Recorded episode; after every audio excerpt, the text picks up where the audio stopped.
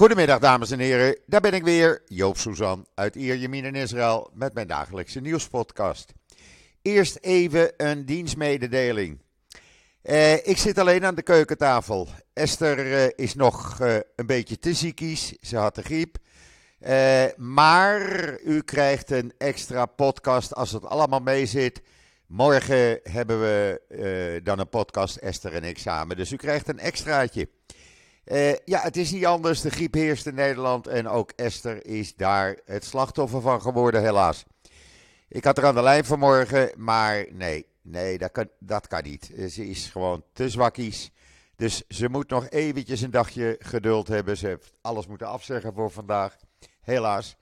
Maar morgen, als het bij zit, dan uh, komt er gewoon een extra podcast tussen Esther en mij aan de keukentafel. En zijn jullie allemaal uitgenodigd. Uh, en dan het weer. Ja, je wil het niet geloven hier, het weer. Het, uh, het lijkt wel voorjaar. Het is uh, 20, 21 graden. Het voelt als 23 graden een aantal uren. Uh, en dat blijft voorlopig zo. Ik kan zaterdag, Shabbat, lekker met Mickey naar het strand. Ja hoor, dat ga ik ook doen, ook zeker. Want het is dan weer rond de 20 graden. En dat blijft nog eventjes zo tot maandag.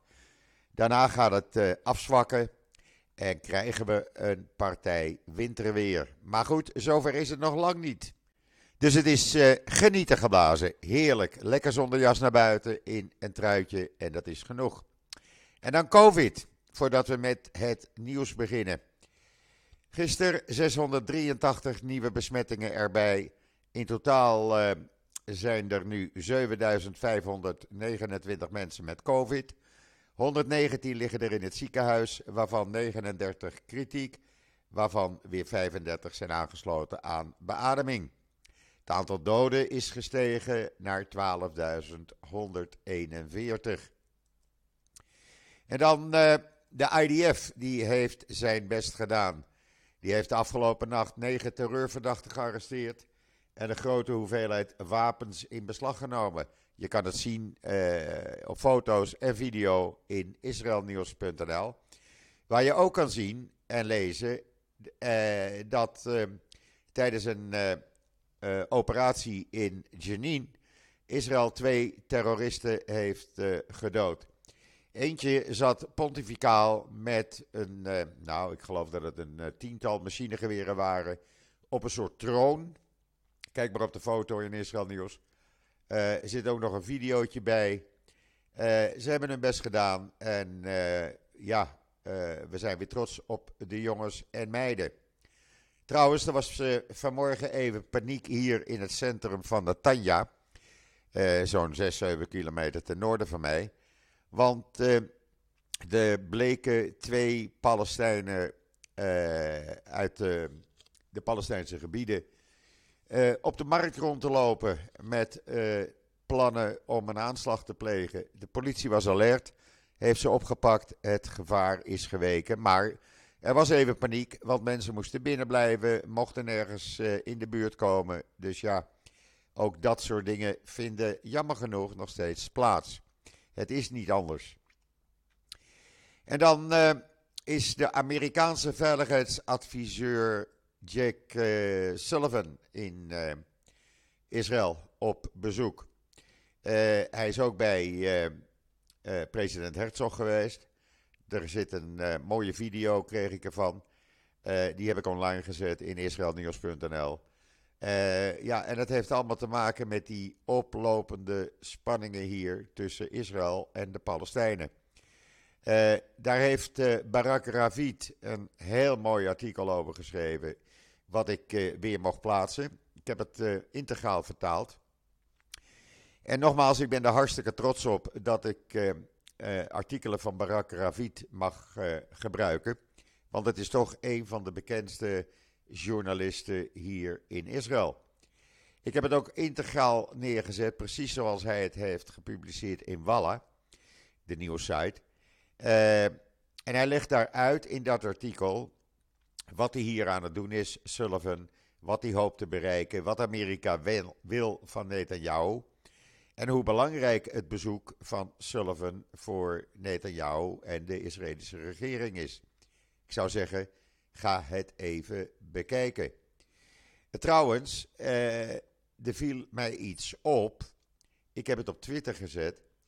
Tijdens eh, eh, het eerste gesprek wat Netanyahu had met, eh, dat was gisteren, met de nieuwe opperbevelhebber van de IDF, lag er eh, wat leesmateriaal op zijn bureau. En Ansel Pfeffer, die eh, was zo alert om te zien welke teksten. Nou, er bleek één boek op zijn bureau te liggen, de biografie van Augustus. Die onder het mom van het herstellen van de politieke stabiliteit in Rome de Senaat dwong hem tot opperste leider voor het leven te benoemen en eh, op die manier de eerste keizer van Rome werd. Het is een doordenkertje, ik weet het, maar we komen er niet omheen eh, op dit moment tijdens eh, alles wat er hier aan de hand is vanwege meneer Derry. En daar kom ik ook niet omheen.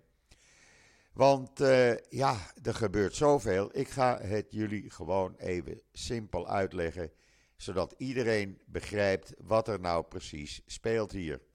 En dan moet ik voordat ik over uh, Arye ga praten en alles wat er uh, hier gebeurt, want ja, in Israël, never a dull moment. iets zeggen voor alle mensen die vinden dat Israël een apartheidstaat is. Een van de rechters was rechter Khaled Kabob. Een rechter, uh, een Arabische moslim, lid van het Hoge Rechtshof. En een Arabische rechter heeft uh, een Joodse minister gedisqualificeerd voor dienen in de regering. Wil je nog meer over een apartheidstaat weten? Want ik denk dat het hiermee allemaal wel weerlegd is. Uh, ik heb het op Twitter gezet. Ik zal kijken of ik het ook op andere sociale media als een fotootje kan zetten. Maar eh, een van de elf rechters was een Arabische rechter, een moslim. En eh, die oordeelde over het lot van een Israëlische Joodse minister. Uh, dus uh, hou nou op met het praten over een apartheidstaat. Misschien kunnen jullie dat even aan de NOS bekendmaken en de NRC. Ja, en dan die uitspraak die dan gistermiddag om 4 uur Israëlische tijd kwam. Daar moet ik, eh, laat ik heel duidelijk zijn waar het om gaat. Eh, wat eigenlijk het belangrijkste was wat meespeelde in de uitspraak van die elf rechters. Uh, daarvan hebben de tien gezegd, uh, gewoon, hij is gedisqualificeerd. En eentje heeft gezegd, hij is wel gedisqualificeerd, maar hij kan aanblijven. Alleen de voorzitter van de verkiezingscommissie, die uh, moet daarover gaan oordelen. de belangrijkste, de twee belangrijkste redenen om Arye Deri te disqualificeren als minister, is Ten eerste de herhaalde veroordelingen voor belastingovertredingen en fraude. En ten tweede, en die speelde eigenlijk uh, een, hele grote rol erbij. Uh, hij had een pleidooi-overeenkomst gemaakt, januari verleden jaar, om onder gevangenisstraf uit te komen. En dat had hij zelf voorgesteld. En in die pleidooi-overeenkomst had hij duidelijk geschreven en ondertekend dat hij zich uit het politieke leven zou terugtrekken. Dat was voor de president van het gerechtshof in Jeruzalem, Samuel Herbst, uh, de reden om die pleidooi-overeenkomst ook goed te keuren en een voorwaardelijke gevangenisstraf uh, op te leggen. Um, daarna is Arye Deri uit uh, de politiek gegaan. Maar hij is er weer ingekomen, want hij heeft met de verkiezingen meegedaan. En men ziet dat als bedrog. De rechters vinden dat duidelijk bedrog, vooral de conservatieve rechters. Uh, en die zeggen: ja, luister, als je zo de boel uh, besodemietert, dan uh, ben jij niet geschikt als minister op te treden. Er waren zelfs mensen in zijn omgeving, in januari, of nee, in het najaar, die hem smeekte aan Deri van ga nou niet terug in de politiek, blijf nou gewoon voorzitter van de partij, geef het lidmaatschap van de Knesset op, ga niet in de regering, dan blijf je toch een belangrijke machtsfiguur namens de Sjaspartij. En dan blijf je belangrijk in de politiek. Leid de partij vanuit je huis. Hou je privéleven en ga niet de politiek in. Sorry. Even een slokje water. Ik moest er helemaal van, uh, van hoesten. Nou, dat heeft hij dus niet gedaan. Uh, met het gevolg dat we nu dus het probleem hebben dat Arje Deri dus uh, zijn ministerschap moet gaan opgeven. Iedereen verwachtte het wel. Maar wat niemand verwachtte was dat de beslissing zo zwaar was. Dat die corruptiemisdrijven, die, die belastingfraude, zo een duidelijke rol meespeelden. Uh, een aantal rechters schreven ook in hun beslissing van iemand die zo de boel uh, bedondert, die kan nooit of te nimmer minister zijn. Uh, ja, dan heb je dus een groot probleem. Uh, Netanyahu wist dat ook toen hij Aryeh Deri zo nodig in zijn regering opnam. Er werd hem uh, toen de tijd in november al gezegd door een aantal Likud-leden: doe het nou niet. Bespaar je de problemen. Maar nee, uh, Netanyahu wist het beter. En ja, dan hebben we dus nu dit probleem. Wat gebeurde er dan? Gisteren? Ja, gisteravond vond er een soort bedevaartstocht naar het huis van Deri plaats. Ik heb dat ook in Israël Nieuws gezet. Kan je dat allemaal zien. De eerste die kwam was Netanyahu. Die bleef daar 45 minuten. Die zei tegen de wachtende journalisten als mijn broer in nood is, kom ik naar hem toe. Verdere details van de besprekingen werden niet gegeven. Nou, daarna kwam iedere minister kwam wel eventjes langs.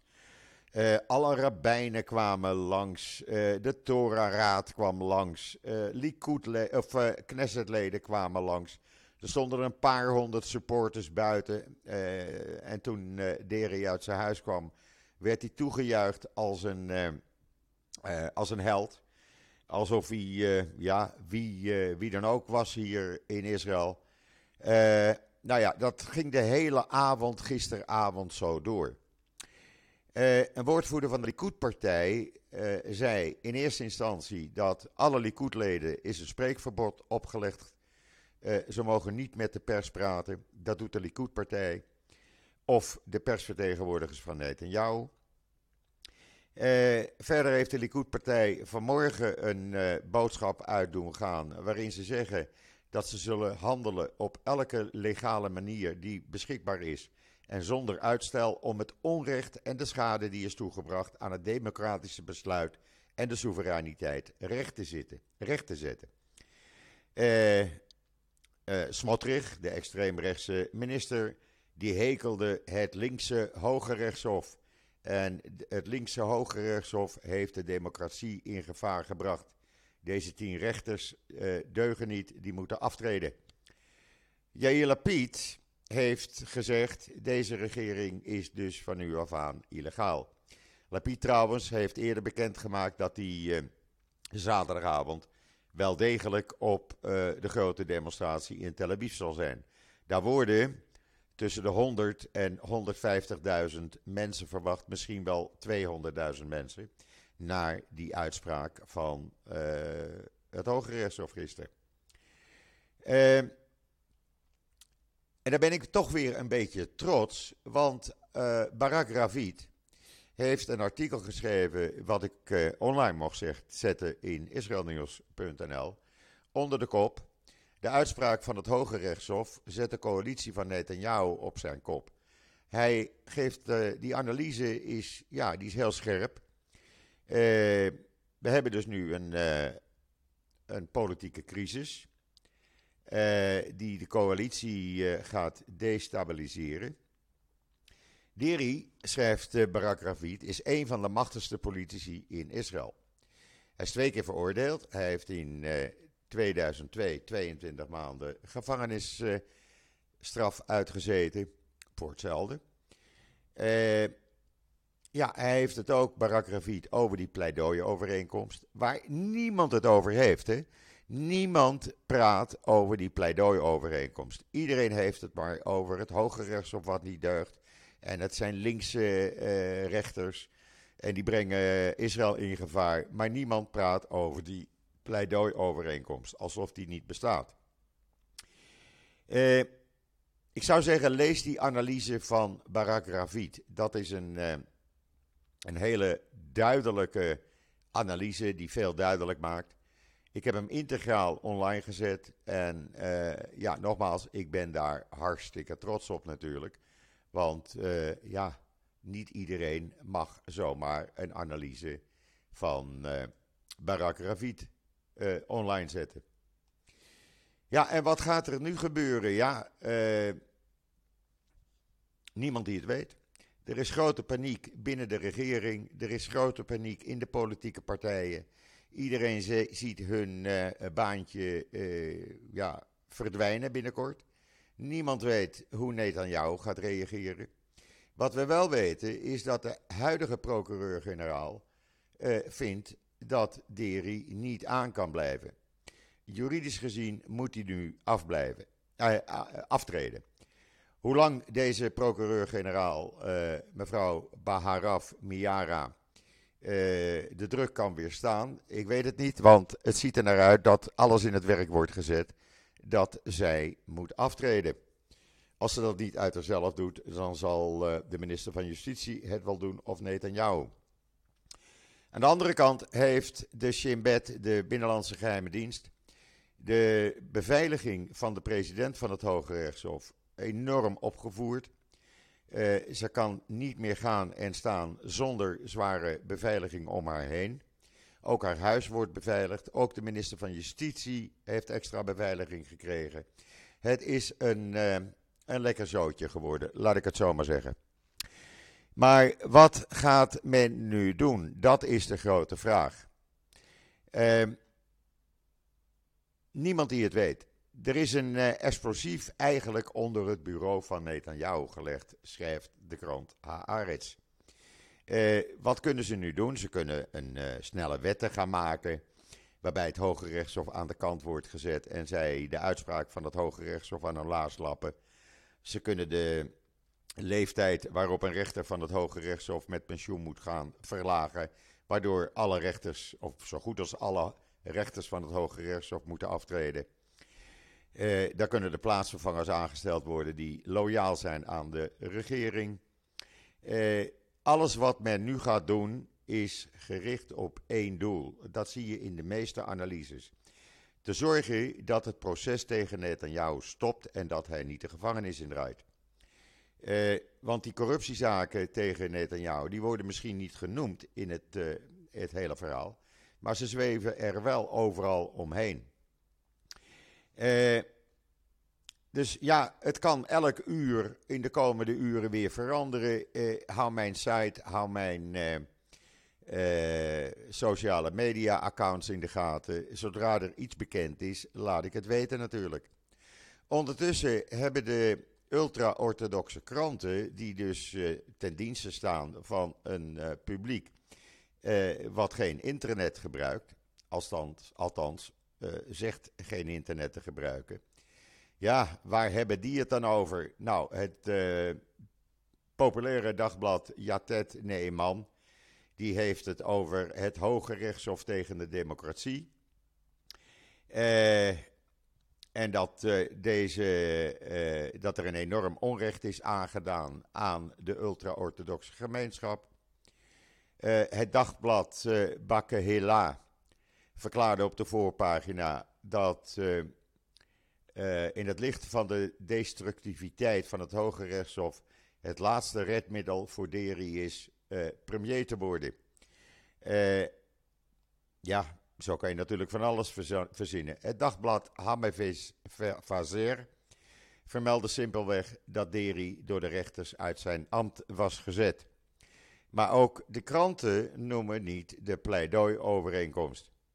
Dan hebben we nog een chas-woordvoerder. die in de chas of in de krant uh, op de voorpagina verklaarde: het Hoge Rechtshof tegen het volk van Israël. En Deri als sterk en dapper noemde. Nou, en zo gaat dat dus de hele tijd door. Dan was er nog een ex-Likud-minister, die kwam er nog even tussendoor. Meridor, die zei van, ja maar wacht even, dit kan helemaal niet. deze uitspraak is juist, Deri moet zo snel mogelijk aftreden. En dan hadden we vanmorgen opeens een van de belangrijkste uh, zakelijke bedrijven in de techsector, TLV Partners. Die, uh, dat is een venture capital bedrijf, een van de grotere in Israël. En die eigenlijk de kant koos van veel topmanagers, veel CEO's, die eerder al hun zegje hadden gedaan. En die waarschuwde dat als die juridische revisie doorgaat, die, die uh, Netanyahu dan plant, de democratie wordt bedreigd en het de bloeiende lokale technologie-industrie kan schaden. Want als de democratie van Israël wordt geschaad, zei de CEO van Tel Aviv Partners, zal de high-tech-industrie naar het buitenland vluchten. De knapste koppen zullen vertrekken, Israëlische ondernemers zullen bedrijven in het buitenland opzetten. En de kredietwaardigheid van Israël zal worden aangetast. Uh, en je kan toch niet een hele industrie, een heel land uh, die zo bloeit, uh, dwingen om naar een ander land te gaan. Dus stop met die flauwekul, met het te aantasten van de democratie. Uh, ja, dan had David Horowitz, uh, de hoofdredacteur van Times of Israel, een hele goede, een heel goed op-ed. En onder de kop van de uitspraak van het Hoge Rechtshof tegen Deri zal escaleren en de aanval van de coalitie op de rechterlijke macht zal worden versneld. Ja, er gebeurt van alles en niemand die dat op dit moment tegen kan houden. Uh, er is grote paniek. Laten we dat, uh, daar zijn we het allemaal over eens. Er is hele grote paniek in de politiek. En die zal voorlopig nog wel niet weg zijn. En dan is er ook nog andere nieuws in Israël. De tweede Arabische terrorist is na 40 jaar gevangenisstraf vrijgelaten. Uh, Deri heeft uh, de politie opgedragen, de minister van Nationale Veiligheid. Uh, nee, niet Deri, waar heb ik het nou over? Benkwier, sorry, ik zit zo met Deri in mijn hoofd. Benkwier heeft de politie opgedragen om alles te doen om feesten te voorkomen in zijn dorp in het noorden van Israël, zijn Arabische dorp. Uh, hij was samen met zijn neef, die twee weken geleden werd vrijgelaten. Kwamen allebei uit de stad Ara in het noorden werden zij tot 40 jaar veroordeeld nadat ze in 1980 uh, corporaal Avram Bromberg hadden vermoord. Ze kregen levenslang en die werden in 2012 door Simon Peres omgezet in 40 jaar. Ik heb de eerste filmpjes al gezien op Twitter, waarbij uh, er grote feesten werden gevierd. En dan heeft Benkwier nog een rare beslissing genomen. En niemand die het eigenlijk begrijpt. Benkwier heeft de politie verboden waterkanonnen te gebruiken tegen de eh, bijna dagelijkse eh, demonstraties van ultra-orthodoxe demonstranten in Jeruzalem tegen telefoonwinkels die eh, internettelefoons eh, gebruiken. En waarom doet hij dat? Omdat eh, er afgelopen zaterdag tijdens die grote demonstratie in Tel Aviv ook geen waterkanonnen is gebruikt. Nee. Maar daar werd ook niet gevochten, meneer Benkwier. Uh, er wordt door die uh, ultra-orthodoxe uh, demonstranten wordt de boel kort en klein geslagen, winkels in de brand gestoken. En in Tel Aviv was het een rustige demonstratie. Er werd niet eens gemarcheerd of wat dan ook. Dus er was geen waterkanon nodig. Het is natuurlijk een hele rare beslissing weer. En ik weet niet waar die man mee bezig is. En dan is er nog een rare beslissing bijgekomen die Netanyahu hoofdpijn bezorgt. het blijkt dat Amerika de visumvrijstelling voor Israëli's koppelt aan het vrij reizen naar de westelijke Jordaanoever van uh, Palestijnse Amerikanen. Dus Palestijnen die in Amerika wonen, die de Amerikaanse nationaliteit hebben. Die hebben altijd problemen als ze naar de Palestijnse gebieden komen of willen. En Amerika zegt nu, uh, Netanyahu, jij wil dat uh, Israëli's vrij in en uit naar Amerika kunnen reizen, prima. Dan moet je ook die Palestijnse Amerikanen vrij in en uit laten reizen. En dan gisteren is er een belangrijke beslissing in Europa genomen. Het Europese parlement heeft met een enorme meerderheid eh, besloten dat de Republikeinse garde uit Iran een terroristengroep is. En ze hebben de, het EU-parlement opgedragen, of de EU-leiding eh, opgedragen, om deze beslissing over te nemen. Uh, het verplicht de Europese Unie niet om dat te doen. Maar het komt erop neer dat als de ministers van Buitenlandse Zaken volgende week tijdens een vergadering in Brussel uh, de verscherping van de sancties tegen Teheran bespreken, zij deze beslissing toch echt mee moeten nemen en zich ook moeten uitspreken dat de Republikeinse Garde een terreurgroep is. Doen ze dat niet? Ja, dan uh, weten we wat we aan de EU hebben. En dan, uh, er wordt zoveel geroepen dat die uh, vorige regering onder leiding van Bennett en Lapid het zo slecht hebben gedaan. Vanmorgen is bekend geworden op de financiële internetkrant Globes en andere financiële kranten dat de schuld van Israël afgelopen jaar met zo'n 8% gedaald is. Was het in uh, 2021 nog 68% van het uh, bruto nationaal product. Het is verleden jaar gedaald naar 60,9%. Dat is dus hartstikke mooi, want dan kan je dus voor andere schulden, heb je geld over. Dan kan je dus nog meer schulden gaan aflossen. Dus Israël heeft dat hartstikke goed gedaan. En dan, ja, Israël is kwaad en ik kan me dat wel begrijpen ook. Er was uh, een VN-gezant in Libanon. En die bedankte uitvoerig Hezbollah voor de rondleiding en de uitleg die ze heeft gehad tijdens haar Tour de Horizon, zoals ze het noemde, over Libanese kwesties. Ze zei uh, letterlijk: Ik dank de heer Moussawi van Hezbollah voor een rondleiding over de horizon over kwesties die prioriteit hebben voor Libanon, waaronder de verkiezing van de nieuwe president, het functioneren van de staatsinstellingen en de impact, impact van regionale en internationale ontwikkelingen op het land. Mevrouw Joanna Vronenka, die is dan de speciale coördinator namens de Verenigde Naties voor Libanon.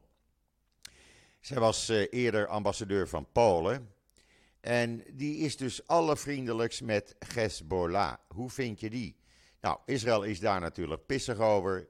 En eh, bijvoorbeeld Joshua Zarka, hoofdstrategische eh, zaken van Buitenlandse Zaken, die zegt: hé, lees ik dat echt? Heeft ze dat echt gezegd? Een officiële hoge VN-vertegenwoordiger die een terreurorganisatie hartelijk gaat bedanken. Ja, mensen, het kan altijd nog gekker hier in het Midden-Oosten. En ondertussen is Hamas bezig. Die denkt, uh, rotzooien jullie allemaal maar lekker aan.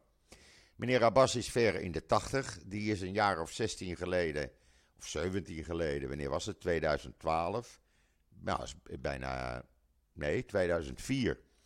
Is 18 jaar geleden bijna, is hij uh, voor vier jaar gekozen in 2004 als uh, president. Hij is het nog. Hij is dik in de 80. En Hamas is bezig om uh, haar banden op de Westbank op te bouwen. En ze gebruiken daarvoor allerlei uh, militante fracties die ze aan hun zijde uh, gaan krijgen. Die steunen ze op alle manieren. Wat ze maar nodig hebben, krijgen ze. waardoor deze terreurgroepen, deze militanten, steeds meer de kant van Hamas krijgen, zoeken.